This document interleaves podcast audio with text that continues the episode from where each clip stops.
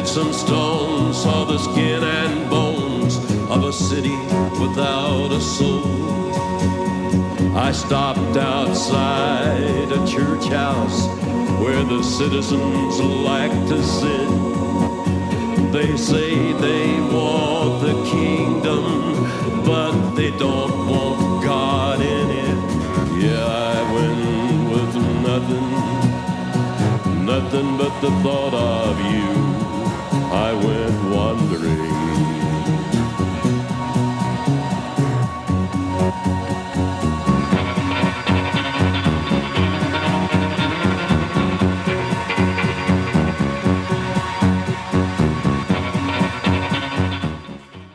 Live from the Mecca of Mormonism, Salt Lake City, Utah. This is Heart of the Matter, where Mormonism meets biblical Christianity face to face. And I'm your host, Shawn McCraney. We have Jay, we have Zane, we have Gussie, and we have Cricket. Very good. Applause for them. You know, Zane, is there anything you'd like to say? J- Zane told me a really great joke, but it's way too long for him to share now. Jay. Jay, was there anything you'd like to say? Jesus rocks. Jesus rocks. In the youth vernacular, that means he's Lord and King, for those of you who don't understand. And Zane, uh, you know, this is all one family right here. And I was able with Mary and, and Cassidy in London to sit down and talk to them. Their parents were interviewed for the X Files show tonight. I mean, not tonight, but they were interviewed today. And just amazing stories from both of them. And they came out from Mormonism less than a year ago, their, their parents, um, Michael and Cynthia. And these kids, this is really amazing. They just, they love, they went to Christian church once and they said, We never want to go back. We loved it. And they're totally involved and totally love the Lord. So it's really an honor to see all of you guys. Thanks for being on the show. We praise the true and living God for allowing us to participate in his ministry. May he be with you and us tonight. Sundays, two things. We hold church deconstructed every Sunday. Go to www.campus with hyphens in between.com for more information like time and directions. Um, AM 820, The Truth replays Heart of the Matter on Sundays from 1 to 2 p.m.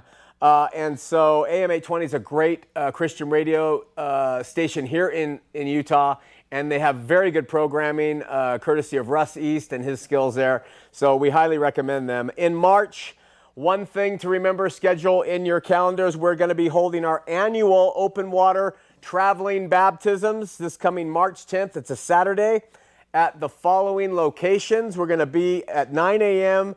in the in Logan at the Alpine Church. And then at 12 p.m., we'll be in Riverdale at the Alpine Church there. 3 p.m. in Salt Lake City at the Adventure Church. And 6 p.m. in Provo at the Provo Baptist Church. Bring a towel, change of clothes, a desire to publicly commit your life to the Lord, and uh, be willing to be baptized by water there in that. Uh, uh, by either myself or someone that, that who's a believer who comes along with you to do it. It's, it doesn't matter in that way. It's your commitment to the Lord. It's between you and the Lord, and so we look forward to that. Summer of 2012. Um, take a look.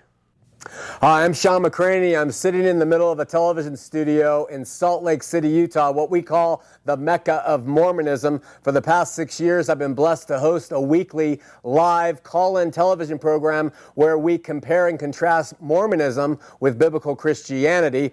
Uh, our ministry is to reach out to the LDS with the good news of Jesus Christ, relationship over religion, and it's also to reach other people who are seeking to know the Lord.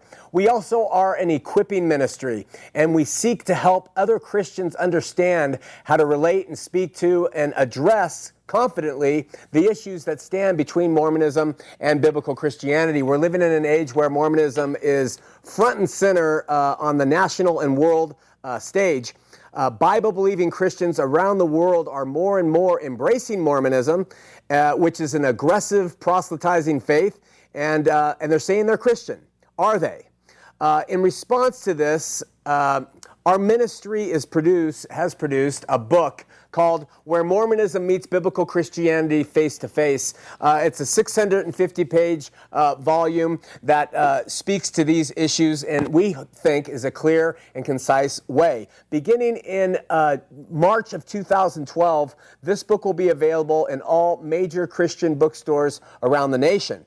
Uh, beginning in June of this year, and this is the part we, we hope you'll listen, we will be touring uh, the nation uh, every week in an effort to further equip uh, Christian ministries, Christian churches, uh, uh, Christian uh, television networks, Christian radio program listeners with the tools necessary to understand the difference, biblical differences between Mormonism and Christianity. So let's show you the dates of where we're going to be. Please take note of these. Uh, first, we're going to be in this area.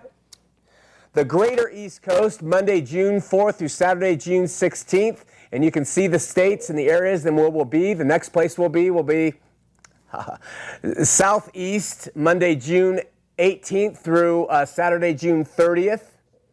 We'll, then we'll be in Greater Illinois area uh, Monday, July 2nd through Saturday, July 14th. And then in the greater Texas area, Texas, Oklahoma, Kansas, Missouri, Arkansas, July, and then we'll be on the greater West Coast, and we're going to be uh, working through there the end of July, July 30th through September 1st, so a full month in, uh, in the West Coast area in those states that you see listed there on your screen. If you're with a Christian television network, a Christian radio program, or know of one, uh, a Christian church, a Christian group, please take note of those dates uh, where we'll be in your area. And if you'd like to hear a clear, uh, understandable, biblically based comparison of Mormonism and Christianity, let us know. Uh, we don't charge for this. We don't want love offerings held on our behalf. We want to inf- inform and equip the nation with the truth and with facts. Having been LDS uh, for 40 years of my life and a Christian pastor for the past seven, we will do the topic justice. So, what can you do? Get a pen and paper, write down this information, our email address our phone number, and our website, and uh, contact us. Say, listen, we understand you're going to be in Florida. When can we schedule a time? When can we schedule a date? Go to your pastor. Go to the network that you know that uh, broadcasts in your area and say, we have a, we have a qualified uh, uh ministry that will fairly and uh, justly, but uh, truthfully compare and contrast Mormonism in uh, whatever time slot that you have for us. We thank you for, the, for you uh, prayerfully considering this, and maybe we'll see you in the summer of 2012. If you're awake after that, I'd be amazed. I was, I was falling asleep. Sorry, we're, we're going to fix that. Um, anyway, if you're an Aletheia ambassador, also, we're going to be contacting you about helping us out with that. So, uh, Friday nights, 8 p.m., every Friday night, Bishop Earl hosts uh, the X Files. And right here on TV 20, we are really getting some outstanding uh, interviews from Bishop Earl and the guests who have come in and had the courage to come in and explain uh, how the Lord has reached them and pulled them from Mormonism. I heard a woman interviewed today who said that prior, while she was LDS active and faithful, she had a hard time, a very hard time reading Scripture, whether it be the Bible book of, or what they call Scripture in the Book of Mormon, Doctrine and Covenants, Pearl of Great Price. And then as a Christian, she says, I love reading the Bible. I read it every day. And my wife is the same way. She never read before, and now she's in the Word every day. That, that's what happens when you get spiritualized and you're born again. So we praise God for what's going on there. If you want to be interviewed, go to www.mormonxfiles.tv and we'll go from there. Got an email from Myrna that said, In the last two weeks, I have heard Mormon bishops in the news and on TV referred to as pastor. Have the LDS changed this to seem more Christian? Absolutely. I don't know how they've changed it, uh, but it may have gotten legs with Romney calling himself a pastor in one of the early debates. But in all the years I was LDS and going all the way back to uh, prior to the Brigham Young era, the term was never, ever, ever used in the LDS church or out of it, referring to LDS clergy. As a means to seem more Christian, the Mormon marketing machine is getting the, the media somehow to refer to its leaders as pastors. I kid you not, there is not a Mormon on earth today who has ever heard any of their leaders referred to as a pastor, ever. So you can see how they work. Now, granted, they have an article of faith that Joseph Smith articulated years and years and years ago that says we believe in the same organization that existed in the primitive church, namely apostles, prophets, pastors, teachers, evangelists, and so forth. That's the only time, way back in the 1830s, this was mentioned, the word pastor, and it's just referring to the title that's used in the Bible, but it's not a name that is used or a title that's used in the LDS church. Uh, but, you know, only this past year have I ever heard this being done. And again, it's they'll do anything to survive, anything to seem and appear Christian. There has been a lot in the press lately about the murders of the LDS Powell family by their LDS patriarch and father, Josh Powell.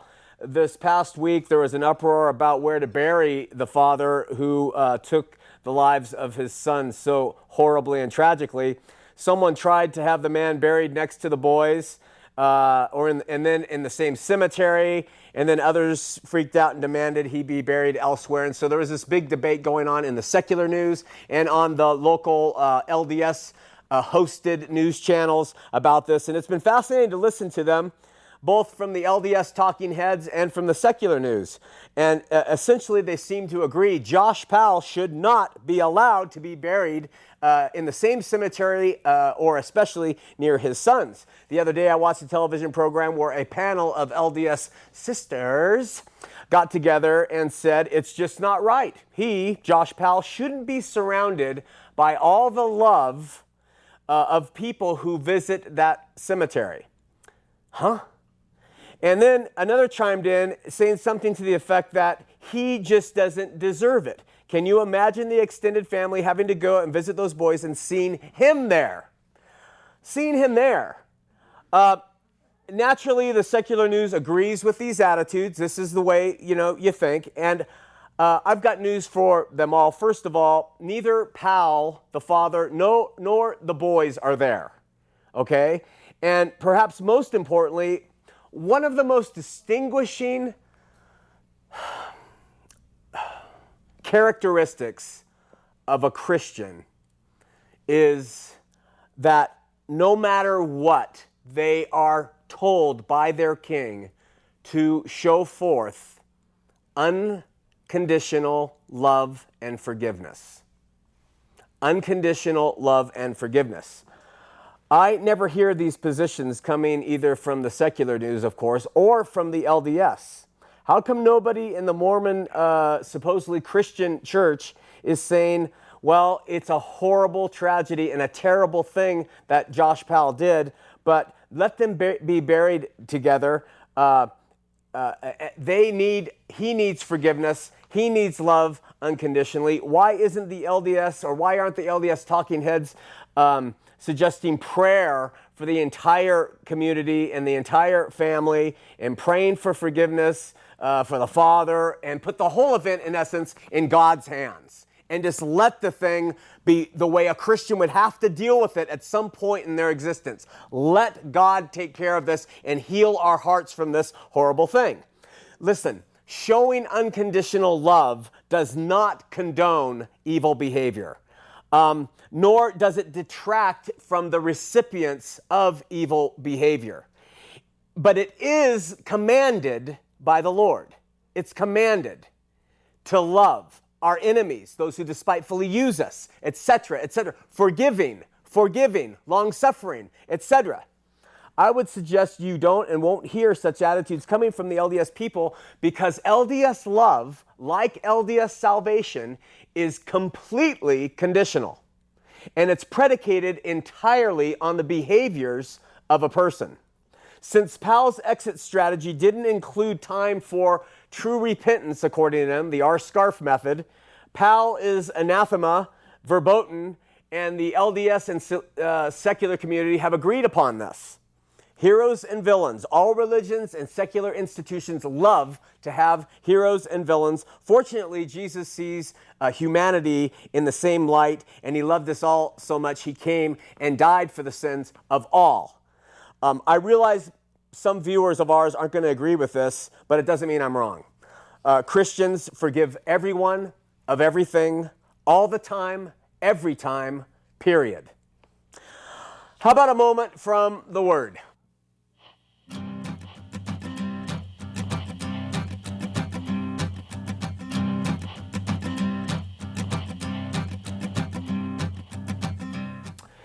In John chapter 4, Jesus is having a conversation with a Samaritan woman at the well. You're probably familiar with it. And after a great discourse, Jesus is, tells her something that Mormons differ greatly from than Christians. What does he say? It's in John 4 24. He says, God is a spirit, and they that worship him must worship him in spirit and in truth. Now, admittedly, the King James Version uh, does a poor job of translating this because they insert the article a before the word spirit there. A better reading would be God is spirit, and they that worship him must worship him in spirit and in truth. But this does not, as some LDS would like to ridiculously claim, change the fact that God is spirit. LDS defenders who like to take the notion of God, one God, and break him into three gods, uh, Father, Son, Holy Spirit, three separate, distinct, individual gods, will say, well, how could Jesus then be God if God is spirit? This is their argument uh, when they read that phrase.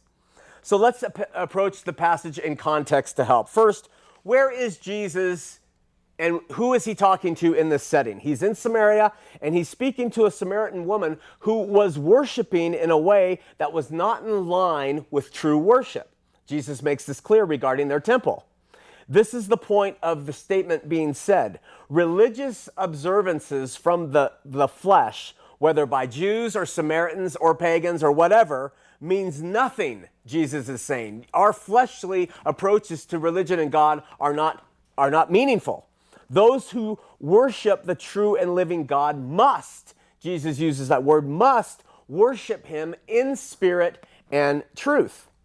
In other words, whether someone is worshiping God the Father, God the Son, God the Holy Spirit, which are one God, they must worship in or from their spirit and in truth. The second point is God being spirit and therefore being invisible and far removed from fallen man he became flesh, he became the Son of God, and through this fleshly Son of God, shed blood, reconciles all men and women through spiritual rebirth to the invisible God, who dwells on high, and uh, the Father and the Son being in flesh. Explaining Jesus' incarnation, Philippians 2 5 8 explains it, I think, really, really well. It says, let this mind be in you, which was also in Christ Jesus, who, being in the form of God, not, that doesn't mean physically, thought it not robbery to be equal with God, but made himself of no reputation, and took upon him the form of a servant and was made in the likeness of men. That's talking about his physical form. And being found in fashion as a man, talking about that physical form, he humbled himself and became obedient unto death, even the death of the cross. Was Jesus God? Absolutely. The invisible spirit part of him his spirit essence of him was 100% God, with his flesh being 100% man. And those who worship Jesus, the Father, the Holy Spirit, must worship them from their spirit uh, to the, fr- from their personal spirit, the individuals, to God, who is spirit. I hope that makes some sense. And with that, let's have a word of prayer. Father God, in heaven, on high, we love you and need you. We pray you'll be with our audience uh, members wherever they may be, at whatever time they may view these. Uh, this show that you will reach to them with your truth, that their eyes may be open, their ears will be unplugged, their heart will be defatted, and they will be converted, and then they will be healed and come to know your truth. We pray for our volunteers, staff, and everything else we stand in need of, Lord. In Jesus' name, amen. All right, looking at the Book of Mormonion, we have found some surprises, haven't we? We uprooted it two or three weeks ago. We got the big Book of Mormon, fully grown, and we opened up its pages and we found words that didn't exist at the time when it was supposed to have been written on the plates, and animals and plants mentioned that word around at the time. Just all sorts of, of fun that just screams big, fat, phony counterfeit pretending to be scripture. I mean, that's, that's what the Book of Mormon screams when you really look at it, okay?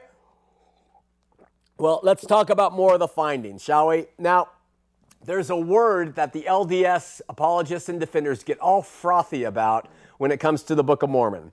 That word is chiasmus. And in modern times, John F. Kennedy was kind of a master of chiasmus. You probably remember his most famous chiasmus. Do you remember it? He said, Ask not what your country can do for you, ask what you can do for your country.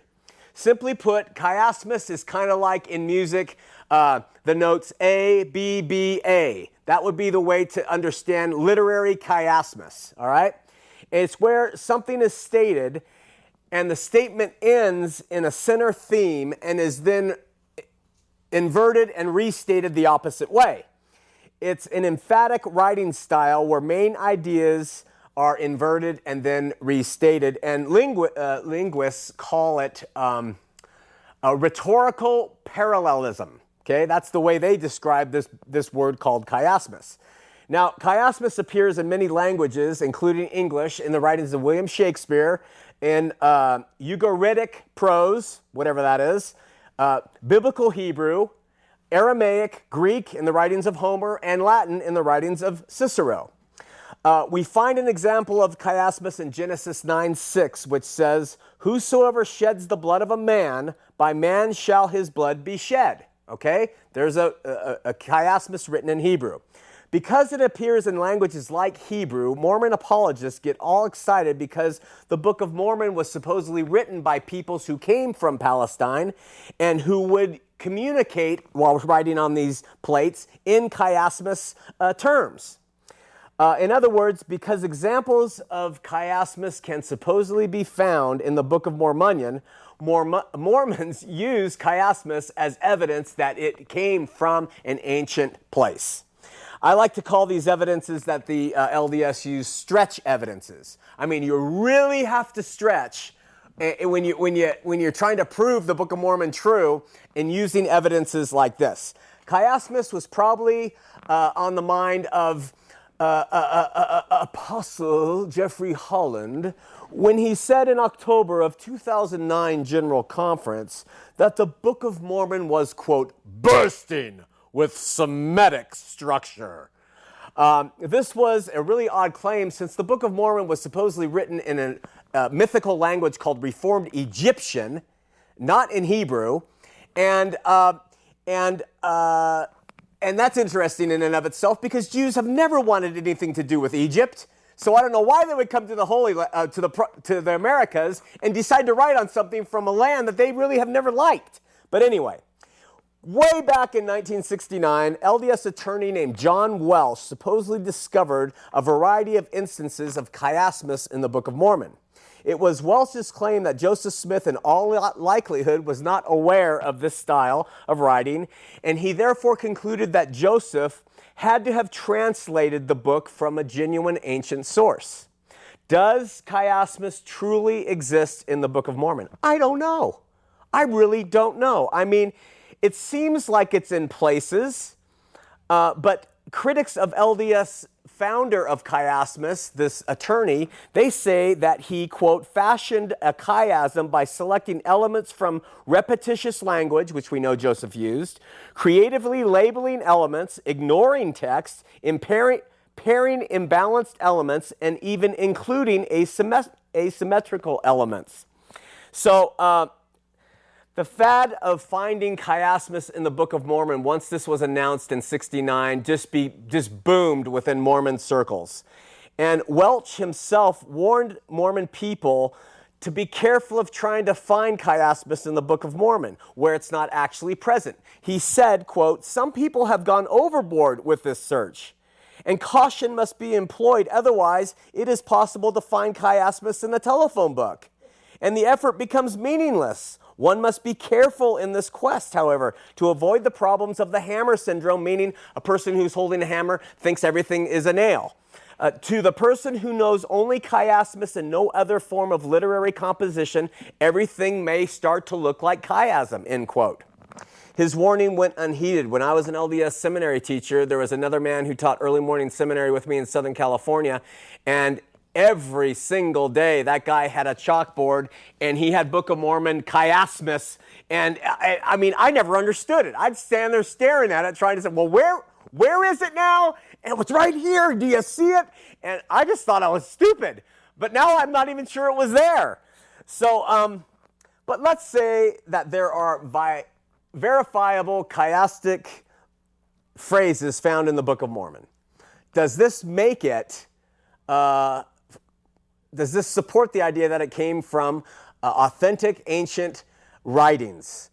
Not in the least. If it did, then we could say John F. Kennedy re- resorted to uh, ancient writings to write his uh, presidential inaugural address.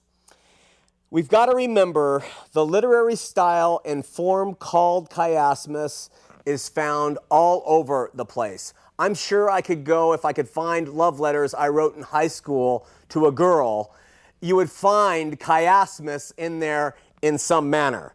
Your lips are so sweet, my sweet. I am biting my lips to sweetly kiss them.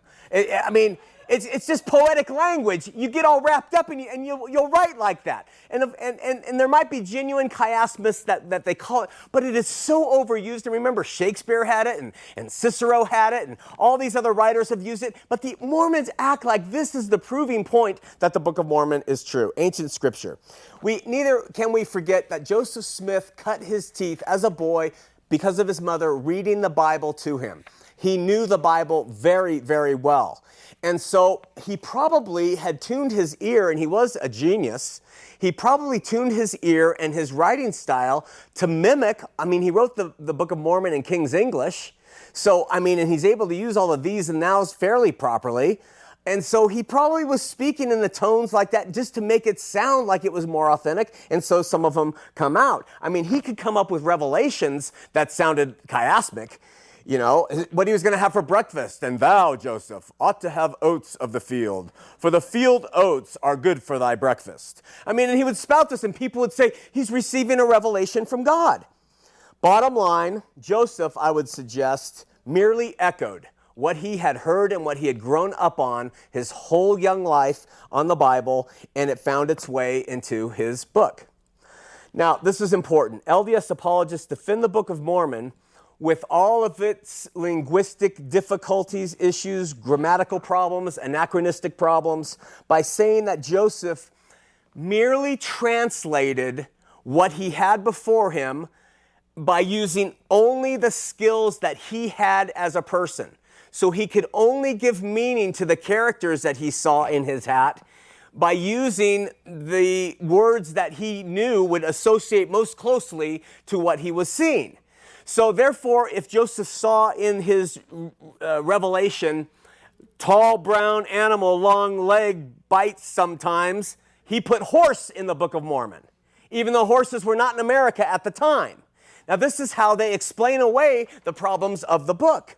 They go so far to do it. Listen to what LDS leader uh, George Albert Smith said in Journal of Discourses 12335 in November 16th of 1869. Listen to this. I think we have a graphic. When the Lord reveals anything to men, he reveals it in language that accords with their own. If any of you were to converse with an angel, and you use strictly grammatical language, he, meaning the angel, would do the same. But if you use two negatives in a sentence, the heavenly messenger would use language to correspond with your understanding. And this very objection to the Book of Mormon is an evidence in its favor. Can you believe that? George Albert Smith said that if an angel came to somebody with a message from God, that angel would adopt their use of words and language style, no matter how poor it was, and then deliver the message from God in the same manner. This is why the Book of Mormon say the defenders of it came out the way it did. So if I crawled out from uh, out of a rock all nappy headed and bucktooth. And I'm standing there, and an angel appears to me, and he says, Shawn, and I say, Well, golly ollie, Murphy Moo, it's a light from the heavens. then the angel would say, Yippee, Shawn! I have a message from you from the Lord above. That is what that guy is trying to say, how angels work with us. I mean, can you believe this? Finally, uh, before we wrap it up with another topic, we got to talk about the insipid measures they go to prove and give evidence for ancient scholarship. I call it junk scholarship. It was popularized by Hugh Nibley, uh, and this is how it works. They scour the land for anything that resembles anything they're trying to prove and they use it. So, for example, let's say you wanted to prove that Santa Claus existed. You would open a blog, you would write about him existing. You know in your heart he exists. You would take photographs of half eaten cookies left on Christmas morning. You would get testimony, video testimony of someone saying, I heard ho, ho, ho uh, in the air that night. And you would get tearful testimony of someone saying, I know Santa is true. I just know it. Okay? That's what you would do, and you would scour the earth for any evidences to prove it. You'd go to the North Pole, you'd find a hoof print, you'd say, aha, reindeer. That's how this, this type of scholarship works, and it's the type that Mormons use. Okay? There is really no larger group of I really, really, really, really want to believe a myth group than the LDS. And their scholars will say and do almost anything to give their myths legs. This is the basis for that Broadway play, The Book of Mormon. Uh, it's mocking the living heck out of these poor people who truly want to believe, who are so gullible. But they're so blindsided by it, they, they're taking the fact that there's a, a Broadway play as a compliment. Um, using parallelism to prove their faith true, LDS people have taken photographs of, of uh, uh, pyramids in Mexico. They've taken pictures of flat uh, pounded jewelry that people wear in Guatemala, and they say, You see the shape of that jewelry necklace? That's the same thing with the Book of Mormon, but bigger. They, this is their, their scholarship methods, and God, this is not the way God works. He doesn't work this way. He works in truth, and He reveals His truth through facts, through substantiated facts. There was, has never been a solitary one single solitary bit of scientific provable evidence for anything in the Book of Mormon. Their de- apologists and, and, and Daniel Peterson's at BYU and FARMS will say, oh, we have so much of it, we have so much of it, and all of it is that footprint couldn't have been a Nephite. That's how they do it. You know, and God provides us with scripture founded in real places, real history, real genetics, real human beings, a real Savior who came in real flesh and blood. He died on a real cross and he shed real blood for you, author and finisher of our faith. And Paul spends a lot of time warning us about the trickery and deception of false prophets and apostles who will try to sway you to these, to these lies. It's really very interesting. Um, next week, we are going to open up uh, with what I believe is one of the best deal breakers on the Book of Mormon. So make sure you turn in. Let's open up the phone lines 801 973 801 um, 973 8820 973 TV20. First time callers, please. LDS callers preferred. And we could not make it without your support. We thank you for your prayers, for your emails for uh, your financial uh, support as God leads and you're sharing the ministry with others. Take a look and prayerfully consider the following. We'll come back to your calls.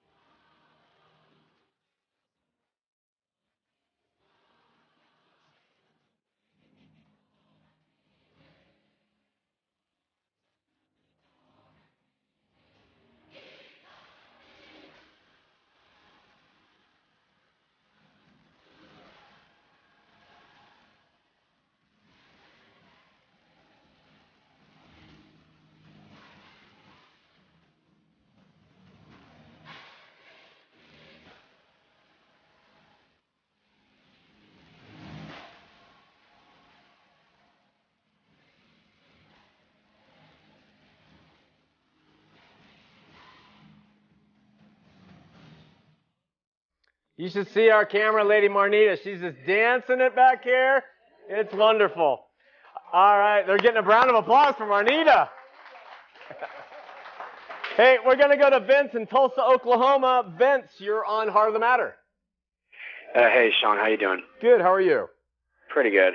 Hey, um, I have uh, one main question and one kind of small question, I guess. Um, uh, on the doctrine of blood atonement, um, what sins do they believe are not forgivable by the blood of Jesus? And uh, how do you, how did the LDS kind of do that today? Because um, I, I, I was talking to my sister and brother-in-law, and um, they said something about that. I didn't think they still believed it, but apparently they do. Yeah. Um, I understand that they don't go to a lot of the extremes they used to back in Brigham Young's time. Uh, what what do they kind of do? I guess to, uh, Well, to I could be mistaken, but I believe still Gary Gilmore was the last. Uh, I don't really know, but I think he may have been the last person in Utah to be executed by firing squad. They do firing squad here at the point of the mountain uh, so that the prisoner's blood can be shed themselves to cover for the sin if they somehow were going to get some kind of forgiveness. Uh, it's an odd doctrine because a murderer in uh, Mormon uh, theology goes to a level of heaven. A murderer who does not believe Jesus and rejects Jesus goes to a level of heaven.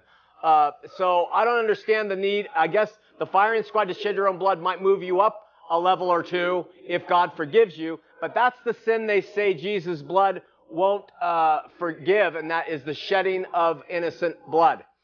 Some LDS uh, teachers, seminary leaders have suggested that adultery is another one and that it takes a long, long, long, long, long time before you're going to receive forgiveness for that crime. But the one that I'm sure, certain from Doctrine and Covenants, uh, I believe is one third, section 130, is uh, murder. okay. Did, how do they how do they believe that you can be atoned for that? I guess Shedding your own blood. like literally like slitting the wrist or No, you don't do it yourself. You have the law do it, and uh, they shed the blood for the crime. And the, the, the phraseology that came out of Brigham Young is, then you might have a chance, you know, to be forgiven for that crime. Wow. And I have one more small question. I'll make it quick. I know you got people calling in, but um, I've been witnessing to my brother-in-law for a while, and uh, I've I've given him so much evidence, and I've gotten a lot of good information from your show, and I've been bringing it up, and I and I just point blank asked him, "Do you believe Joseph Smith was a prophet?" And he said, "I hope so." You know, so I you know so I sent him at least twelve false prophecies that he gave, and I think I got it from utlm.org. Do you have any other suggestions that you think might help? You know, uh, our method in, in reaching, we do this to reach people who are really seeking to kind of snap them out. But my method personally and talking is always going to be preaching Jesus. Do you know him? Do you uh, have you been saved? Do you know if you die where you go? And to use scripture to help support that, I kind of try to take everything off the table relative to Joseph because they, they, they just they sometimes they'll say, I don't care what you show me. I am going to still believe in, in the church. So I sometimes believe the light is going to have far more power than the darkness of information like we give here. This is just one method, but I don't really think it's the best. I think the best is to share the Lord and to- open scripture and say, Do you believe this? Have you been born again? Do you believe his shed? But things like that. Salvation by grace, and just kind of slowly share that. Well, I think we need a, a Mormon dictionary, to be honest with you. Yeah. because I really don't know how to say it any other way. It just seems like it doesn't get in. So, You're uh, planting but we're still talking, and, and the lines are still open. So I'm really Good. really happy about that. You know. So, Good. I just wanted to ask you that. So. Yeah, it's a, it's a really good question, Vince, and and you're right. You do. It's it's like you're speaking to a wall. The the glaze comes, and but you're planting seeds, and in time, uh, you know, as you plant God's word, it won't return void, and He will bring to fruition this work that you're doing with your brother. Do it in love. Do it with patience. He'll come around. Well, thanks, bro. I appreciate that. All right, Vince. God bless. God bless you, man. Okay, bye bye. Amelia uh, writes and says, Please tell me what the plot line is of the Book of Mormon. We're going to tell it in weeks to come. As soon as we open the book and start going through it, I'm going to give you the plot line then. Uh, we had a caller a few weeks back call, and he just said, You know, he said three times, I have traveled the entire world. Shawn, I've never seen a uh, church better, a people better than the members of the Church of Jesus Christ of Latter. How come all the characters I talk about talk like this? Um, I got to come up with a new character. And he just kept talking about their good fruits and their good fruits. And, and we came back at him with some stuff. But here's another one. You know, it came from uh, the Salt Lake Trib. And uh, it says suicide death rates rise yet again in Utah.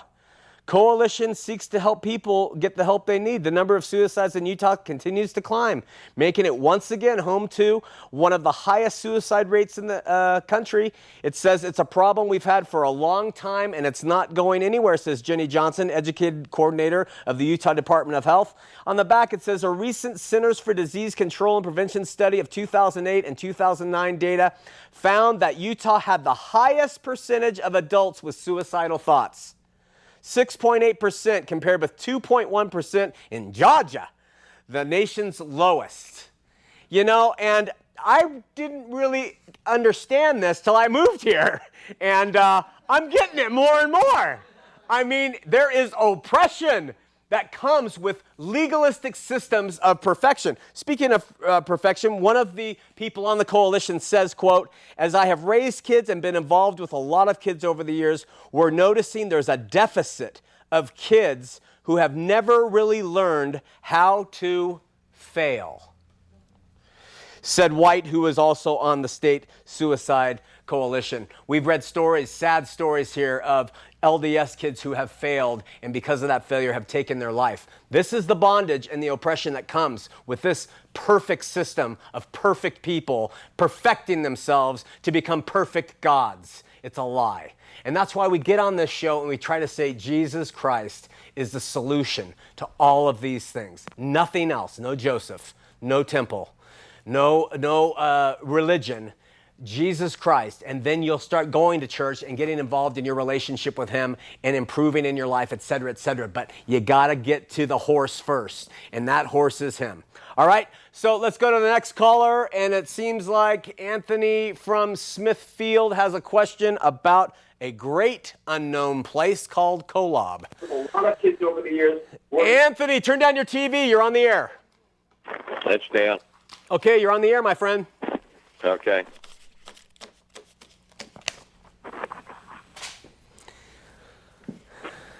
You're on the air. Uh, I wanted to ask you about uh, what's this science fiction premise that comes up about Kolob? Who lives there? Where does it come from? Why is it even in the Book of Mormon? And is it science fiction or is it something that they actually believe? It's it's it's uh, a great question, uh, Anthony. And first of all, let me correct you. They don't say Kolob; they say Kolob. And you'll you'll see in the it's not in the Book of Mormon. It's in their book called The Pearl of Great Price, where Joseph Smith, now having been the prophet for a number 14 years or so, is running amuck in his imagination. No, no, it's not 14 years. He's been a prophet for a while. He's running amuck and he's talking about Kokaubeam and Kolob and Kukapoka and all these things. And Kolob, he says, is the planet closest to where God dwells. Kolob is the planet closest to where God dwells. And funny, we just got someone, Charlie says that a new subdivision near St. George is called the Kolob subdivision. so uh, I hope we didn't just promote it to some LDS viewers. Uh, what do you think about that, Anthony? Well, is that tied in with the Quakers that live on the moon? Uh, and, and why do people actually can, do they still teach this in their seminar? Do they? Is this something that they still believe in, or do they realize it for the science fiction that it is? No. And and the delusions. I mean, I had heard that there's two full-time astronomers at BYU that search for Kolob. I mean, you got to be a pretty bright Kolob. to be an astronomer. I can't believe they're they buy into this. Yeah, they have they have they have a whole division called FARMS searching for uh, evidence of the Book of Mormon too, and it's the same thing. They're searching deep space. They're search- they they have groups in in Israel searching for uh, evidence of Lehi. And uh, another waste of time and money, all to keep the myth perpetuated. You know, uh, they do still believe uh, faithfully in Kolob. In fact, in their hymn book, you could go to any ward house today, open up the hymn book, look in the index, and you'll see a song called If You Could Hie to Kolob. Not if you could get high on Kolob. if you could hie to up means if you could get up to the planet close to God. So it fits right in line what you were saying about, you know, Joseph Smith talking about the people on the moon and Brigham Young talking about the inhabitants of the sun and speaking of it uh, all this way. If all of it is based on speaking about things that could not be proven, putting themselves up as, as, as if they had extra vision, extra prophecy. And now that we live in a modern age of a little bit more reason and scientific instruments and things, we can show that this stuff is a joke, and yet the Mormons continue to cling to much of it. Great question, Anthony. Thanks for calling, my brother. Thank you. Love you. Bye. Bye. Okay, let's go to Michael in Florida, line two. Michael, you're on Heart of the Matter. Hello? Hey, Michael, you're on the air. Oh, great, great. I appreciate it. Uh, yeah, the question I was calling about, I've got, um, I've got three um, Mormon missionaries that uh, have been visiting me. Um, they've come at least, uh, I think there's, I think the last time was their sixth visit, and I've been sharing with them a lot of um, Mormon expose information from false prophecies to the Book of Abraham, fraud, uh, and all kinds of other things as well from the teachings about the inhabitants on the moon and the sun and all kinds of other things.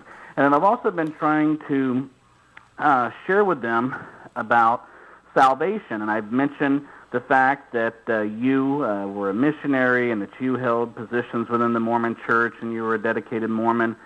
But even though that you had been through the various steps to obtain salvation through the Mormon way of doing things, that in fact you had not had a born again experience until you had heard the true message of the gospel on on Christian radio, uh-huh. and before that you had not had a spiritual birth, even though you p- thought you might have uh, because you went through the the steps that uh, the Mormon Church promotes that uh, will lead to salvation. Mm-hmm. And by sharing these things, they've said, well, they don't know why you didn't have a spiritual birth until then because they've already had a spiritual birth themselves that they've been filled with the Holy Ghost, so they don't need to get born again because they already are born again.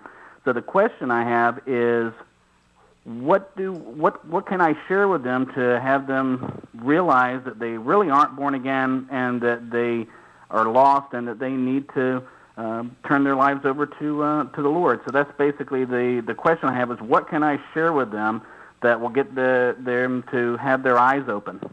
When they come back, uh, i would just say, well, I would like to just talk to you about the spiritual rebirth. Uh, first of all, can you can you kind of explain it to me? Uh, because one, you you know that they are uh, they believe that they are born innocent, and that spiritual rebirth is not emphasized, but uh, the mighty change, which is what Joseph Smith called spiritual rebirth in his Book of Mormon to bring forth a new Bible, is mentioned but it's not ever emphasized. Spiritual rebirth in the Mormon sense, I mean, if they know their doctrine, is that they return to the sacrament table every Sunday. They repent of the sins they committed since the previous Sunday. They take the bread and the water, and that renews the covenants they made at baptism, which is what they call spiritual rebirth and then they go till the next week of trying to do their best and the mistakes they make they take the sacrament again and that cleanses them as they renew the covenants they made at the water baptism that is the LDS definition of rebirth. Eight years old, baptized, that's spiritual rebirth. You enter into the kingdom of heaven, the celestial kingdom, by being baptized that way. So I would, knowing all that, I would say, well, tell me about your spiritual rebirth. If they're honest and they know their doctrine, they will just explain to you what we just said. If not, they'll say, Well, I had spiritual rebirth last year while I was praying, and the Lord said the Mormon church is true, you're born again. Then I would say, Okay, so let's tell, tell me what that means. Now say, What does spiritual rebirth mean to you? And, and say, Please share, because if they say, Well, it means now that I'm saved, then you have to, like someone just said, we need a new dictionary. What does that mean? Does that mean that you live with God again, as they would say, Heavenly Father again? Or does it mean that you're going to be able to be in one of the kingdoms? What does saved mean? And then as you continue to question kindly and everything, it will come out that born again means nothing. Nothing in the sense of what it means biblically. All it means is now they have done what they need to do to then work their way to be right with God if they do everything right. So it's going to take some time and some discussion, and, and you have to let them kind of hang themselves with their own words. And the reason they always will hang themselves is because they haven't been born again and they don't understand it.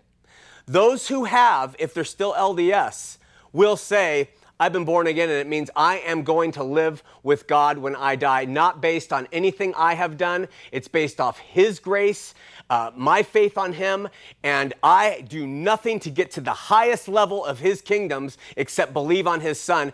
And if someone says that who's LDS, they're on their way out. Does that help? Yeah, that does help. Now, when they say things on the order of, well, you know, when they go into all the work stuff, you know, about en- enduring to the end and all these other things as well, how do I uh, address that? I would agree. You would say, I agree that a Christian is going to endure to the end. A Christian is going to abide in the vine. A Christian is going to start producing a great fruit.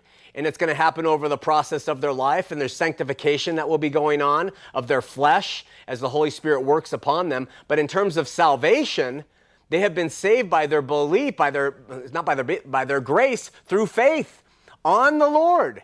And so that's the difference. So they'll say, "Well, do you have to do anything after that?"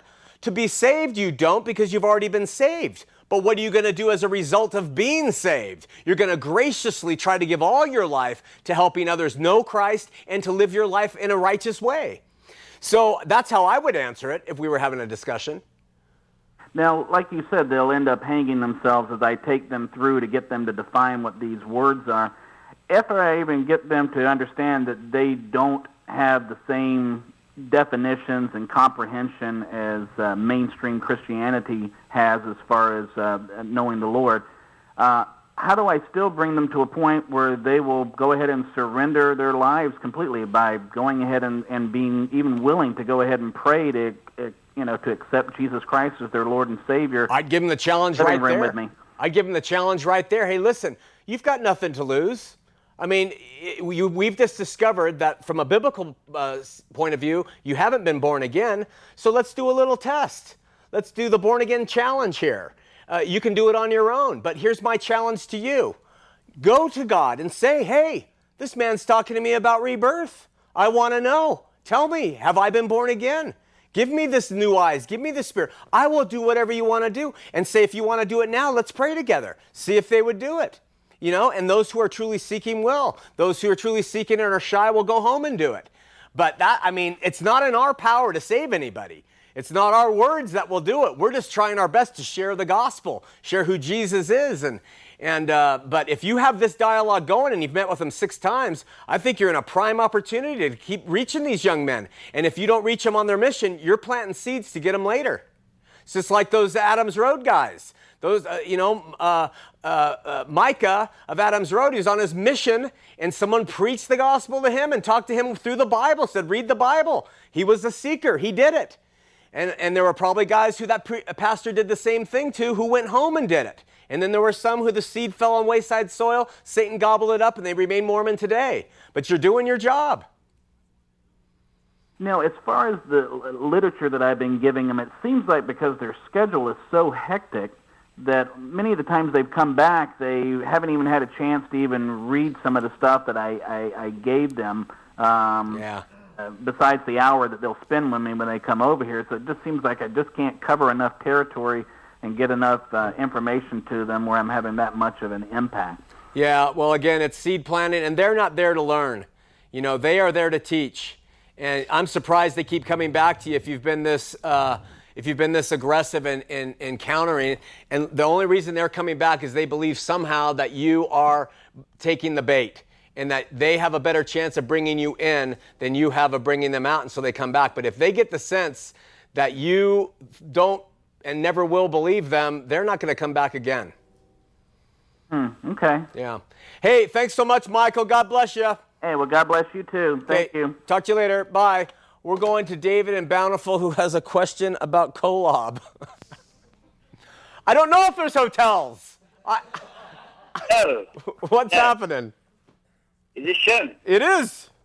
Sure, I got a question for you. Uh, first off, uh, the spiritual, the, this uh, baptism. Do you believe that a person needs to be baptized with water when you know he's speaking with Nicodemus, Jesus, He says, uh, you know, born from above and born of spirit and from above. Uh, and then John the Baptist says, I baptize you with water and so on and so forth. He who comes after me, the Messiah, baptize you with fire.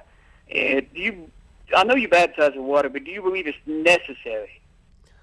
I believe it's necessary for believers to do what Jesus and what the early apostles did. Well, Jesus didn't baptize anyone. Well, I, I know, but he was baptized. So, Right. Okay. and, and Paul didn't baptize anyone either. So we know that if it was really necessary to salvation, I'm sure Paul would have participated in it. So in So, ter- we- uh, okay, okay. So it might not have been necessary for salvation, I guess. I, I wouldn't think water baptism is necessary for salvation any more than circumcision was necessary for a Jew to be a Jew. But every Jew would be circumcised out of the honor of following God and what He said to do. Just like a Christian will do what is uh, told for him to do. But in terms of, of salvation, how could someone who's driving off a cliff on accident and crying out to God, forgive me, I believe Jesus, and, and God and God reveres that faith, how could he be baptized? How could the thief on the cross be baptized? But that's not the point. The point is, if you believe, be baptized. That's it's a beautiful. Well, I agree. thing. I agree. Actually, I agree with. You. I just want your point of view on it. And I do have one other que- uh, one other thing I want to point out to you. Uh, you know, the, the in ancient Samaria when they found the ancient writings, when they dug them up. I don't know Zecharia Sitchin. You ever read any of his books? They're kind of off No. there. Yeah, they're they're kind of out there. But he says that uh the, the ancient Sumerians that they believe that the gods came from a planet called Kolob, the same as the Book of Mormon It's not the Book of Mormon that teaches it, but uh, or whatever, whatever. yeah, yeah, yeah. Uh, you know, I don't know enough at all about the ancient Sumerians, but uh, I would believe that if that was ever taught and it was in enough books, Joseph Smith probably heard about it, and uh, so he included that into his uh, body. didn't hear about the Zecharia Sitchin book because, see, the Sumerian. Now, I agree with you. I don't believe in Joseph Smith. I believe he's a Right, but that came out later. You're saying? Yeah, he came. Zecharia Sitchin just like tw- the last 20 years. In the Sumerian text, they didn't go dig into Sumerian until after Joseph Smith was dead and gone. Well, let us do the research on that Kolob. Guess what? We have five seconds left. We love you. Tune in next week. We're going to hit a great thing that's going to shake you on the Book of Mormon. See you then.